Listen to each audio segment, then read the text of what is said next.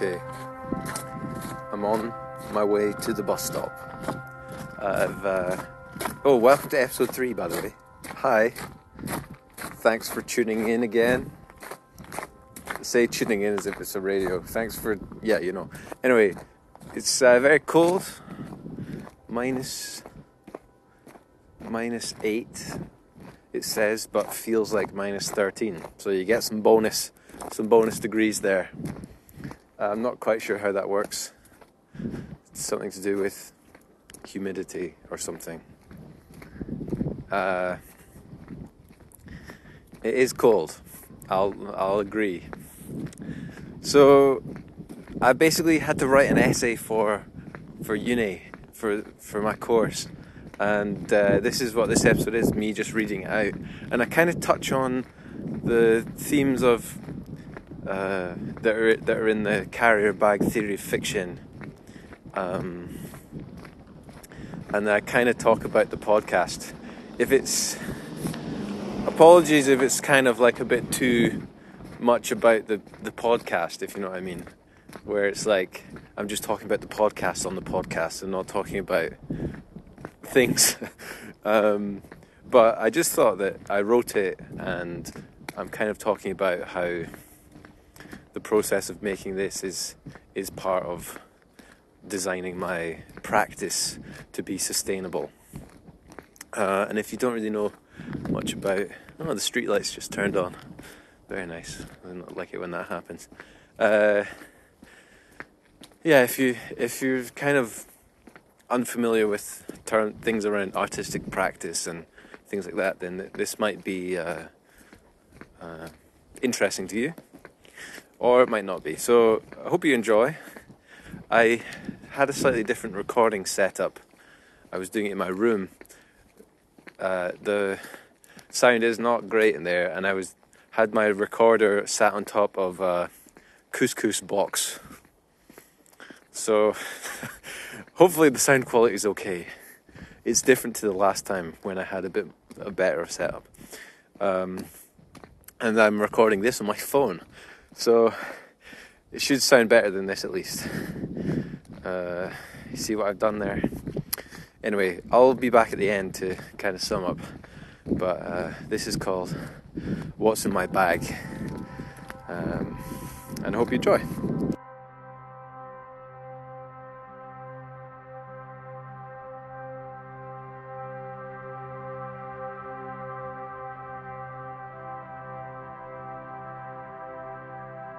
What's in My Bag by Finley J. Hall. The Carrier Bag Theory of Fiction is an essay written by Ursula K. Le Guin and first published in 1986. In 2019, an edition was published by Ignota, a small A6 book with a plain white cover. A copy of this edition made its way onto my girlfriend's bookshelf.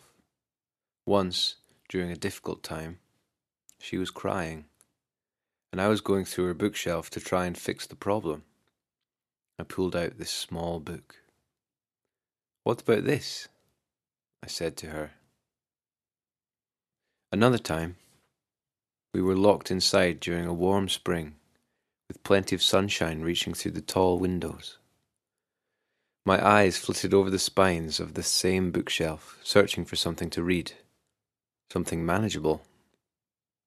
I picked Cat's Cradle by Kurt Vonnegut. Perhaps I would have picked the carrier bag theory of fiction had I, at that point, finished reading The Left Hand of Darkness, another book by Ursula K. Le Guin that my girlfriend had gifted me for Christmas the year before. This is how it usually goes with books. It often takes me a long time to read them. One or two years is not uncommon. In fact, the book I'm reading now, Norwegian Wood by Haruki Murakami, was lent to me a year and a half ago, and I'm only about halfway through. This copy of Norwegian Wood has been with me in Dundee, London, Palermo, Bergen, Oslo, Marseille, and Edinburgh, and as such, is in considerably worse condition than when my friend Matthew lent me it. Sorry, Matthew. In return, I lent him The Left Hand of Darkness. I don't know if he's finished it yet. The first half takes the longest. Then, once it kind of kicks in, I can finish the rest within a week. As such, I haven't read that many books. Considerably less than my girlfriend, who devours books with much more enjoyment than effort. So I chose Cat's Cradle. It was relatively thin. I stood a chance. The year previous, I had read Slaughterhouse Five and God Bless You, Mr. Rosewater, both by Kurt Vonnegut too. I love his style of writing, the humour, the sci fi, and the way his narrative structures jump about through time and space. Choosing this book was a safe choice. Had things been different, I might have read the small white book first. Two months ago, I was going through the reading list for the semester. By then, Le Guin was a writer I could confidently say that I liked. The Left Hand of Darkness was beautiful to read, and the ideas in The Dispossessed and the word for world is forest had been subject to much discussion between my partner and me. She listened to the audiobooks and gave me a summary. However, I haven't actually read either myself yet. The Carrier Bag Theory of Fiction was one of the books in the list. Much like when selecting Cat's Cradle, I knew this text was short and I had had previous experience with the author. In other words, I stood a chance. To give myself even more of a chance, I decided to look for an audio version of the essay. I found one on a podcast called Dæyke Reader, a podcast sharing feminist essays and texts read in a mixture of languages. I sort of understood the point of the text, but it wasn't until we had a lecture the next day that I began to really understand. The text compares the traditional story structure to a spear, a sword, an arrow, or something similarly phallic and used for killing. Le Guin makes a case for stories shaped more like bags, sacks, boxes, stomachs, containers, and doesn't shy away from lists such as this. Asserting that this is the proper form a novel should take, she highlights the benefits of creating not just a story, but a universe. When this clicked for me, I got that feeling. The one where it's like someone has just told you something you already knew, but you couldn't put words to. As someone with ADHD, my brain works more like the carrier bag than the spear.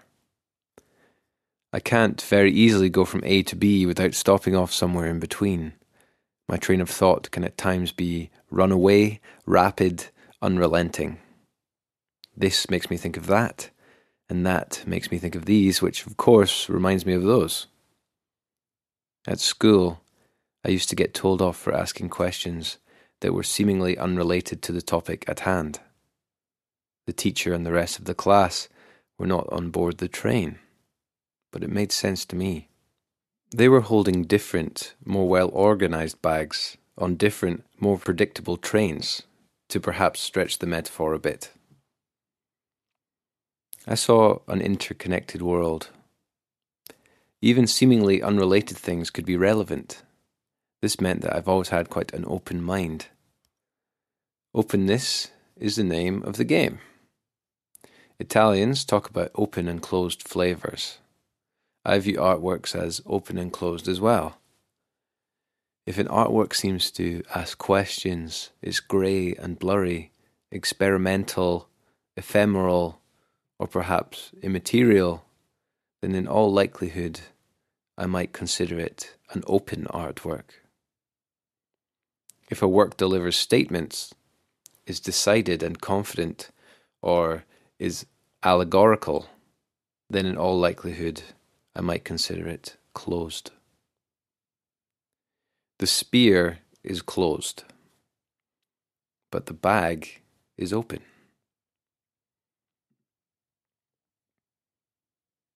I strive too to operate an open practice, inquisitive and unfinished. the practice is the bag, and the works are the foraged berries and mushrooms inside. A lot of my time this semester has been spent thinking about how to design and maintain a sustainable practice. Sustainability is also the name of the game. If my practice isn't sustainable, by definition, I won't be able to do it indefinitely like I want. My practice must be adaptable and open. Before my move to Oslo, my practice relied before my move to Oslo, my practice relied a lot on my community of friends in Dundee. Once I'd moved, though, I was without this community in the same way. I had to rethink how I did things, or what the focus of my actions were. No more collaboration as a given, no more phoning people up with half an hour's notice to get them to help me with the project, no more group of people that I could rely on to show up to any event I hosted. This was freeing in a way. It meant that I was pushed to reshape the way I thought about making work. But how could I also hold on to these things that I lost? My answer, in some form, was a podcast. The podcast acts as the bag, or a box inside the bag of my practice. And within the podcast, there's room for collaboration, communication, sharing, expression, experimentation, as well as the format acting as an archive of activity. This is another aspect that I wanted to solve. How do I archive my activity in a way that is natural and is ideally part of the process of making the thing in the first place? In my experience, tasks like filing, cataloguing, or organizing have a habit of not getting done at all. Whereas I can be extremely productive and focused in immediate, reactive, and creative tasks. The archiving process then must take this shape in order to stand a chance of ever being done. Achievability equals sustainability. Finley Hall Podcast, as it's currently called, will be fluid and reactive in form. It will, to some degree, reject the hierarchy of importance that is cast upon activity within a practice and instead place equal importance on a collection of tidbits, musings, and field recordings. It will contain traditional podcast structures such as interviews, conversations, and oral essays, but these may be interspersed with the less traditional in order to create a representation of my practice as a whole. As podcasting is a relatively new medium, I aim to explore its potential as a cornerstone to an artistic practice that doesn't rely on galleries and other institutions. Instead, it will be an independent and open venue for artistic exchange between myself, the listeners, and other artists and non artists in my personal network. So far, I have published two episodes. The first was an introduction to the podcast, explaining my intentions and thoughts about the medium while I walked around the city doing errands. This allowed me to record my thoughts as they occurred and try them out without the inherent difficulties that come with reading and writing for me. The second was a reading of The Carrier Bag Theory of Fiction in an audiobook style, allowing me to further my understanding of it in a way that I'd struggle to by reading alone. One issue with the podcast being called Finley Hall Podcast is that it sells me as the central focus. This is spear like behaviour. However, I was stuck on the name and had to decide on one to move forward. Choosing this name, even though I knew it wasn't right, left it as a problem that could be solved over time. The name is open to change, and perhaps a new name will come as a result of the process of podcasting. It's 2010, and I'm looking at on iTunes for a new podcast to listen to. I find one called Answer Me This. Helen Zaltzman and Ollie Mann are the hosts, along with Martin the Sound Man, an echoey voice that occasionally chimes in as if from heaven above. The main format of the podcast was that listeners would send in questions, and Helly and Ollie and Martin would answer them. The atmosphere was fun, casual, and humorous. Along with the main format of answering questions, there were other elements that really added to the show's personality. A different topical theme tune every week, comedy jingles, and recurring characters such as Dave from Smethwick, a listener with a distinct, high pitched voice who would frequently send in long winded, rambling voicemails. With live, long form, and episodic formats, it's repetition that brings the form. Chance happenings and experimentation along the way allow for the best parts to stick around and the not so good things to get left behind. It's the summer just past. I finally get round to listening to the Blindboy podcast, a show that my friend Callum had lauded, recommended, and referenced innumerable, innumerable amounts over the past year. Escape the hedgehog's headlock, you dreadlocked Costigans, begins Blindboy, in the episode entitled Barbie and Mattel as Millennial Pavlovian Conditioning. In it, Blindboy explores the idea of millennials being treated like children and compares them to house cats in a perpetual state of kittenhood over his trademark background minimal piano music. Before stopping for the ocarina pause, the advert section of the podcast, where he's meant to play an ocarina, but almost never has one to hand. Instead, he uses a book he's reading to hit himself over the head to provide a sonic warning that an advert is about to begin. It's clear that this format has been developed over time. Blindboy went to art school. A short time after I graduated, I had an idea to cross the city in a straight line. This would rely on going through people's houses, through windows, over fences, and whatever else might be in the way. A classically spear like idea. I told this to a friend, and then about six months later, I saw a video on YouTube titled, I Attempted to Cross an Entire Country in a Straight Line, Part 1, by the YouTuber GeoWizard. This video is not performance art, but it is similar. If it was presented differently, it could easily be shown in a gallery without anyone batting an eyelid.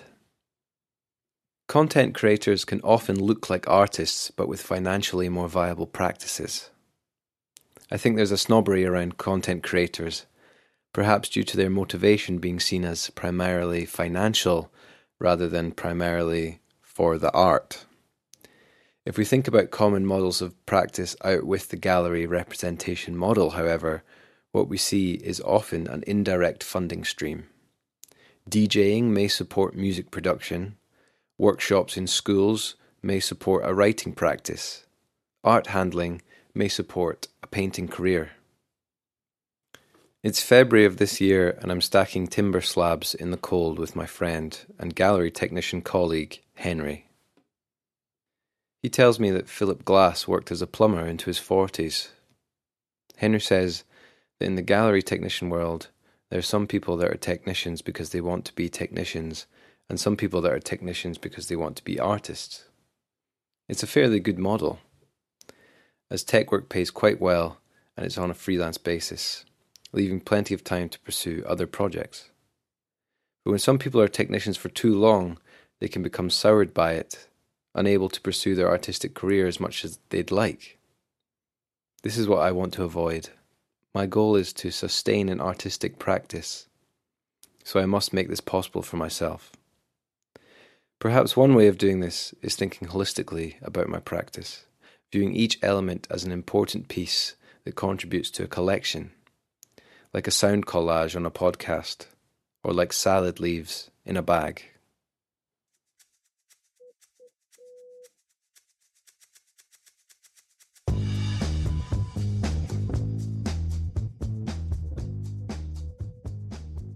Okay, I've got. I'm off the bus now, and hopefully you've listened to that.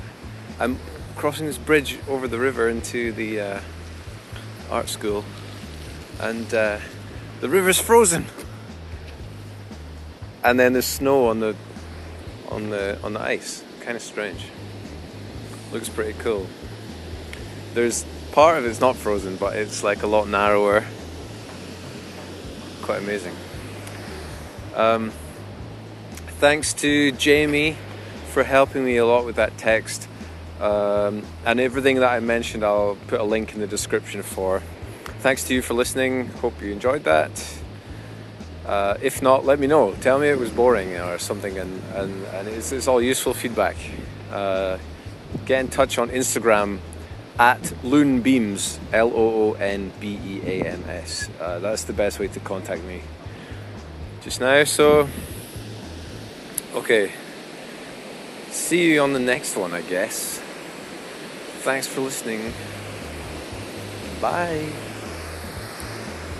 There was some people there just putting a, a padlock on the bridge to signify their love, which was quite strange because I was just listening to a podcast where they talked about that. Um, strange how that happens sometimes. Okay, thanks for listening. Bye.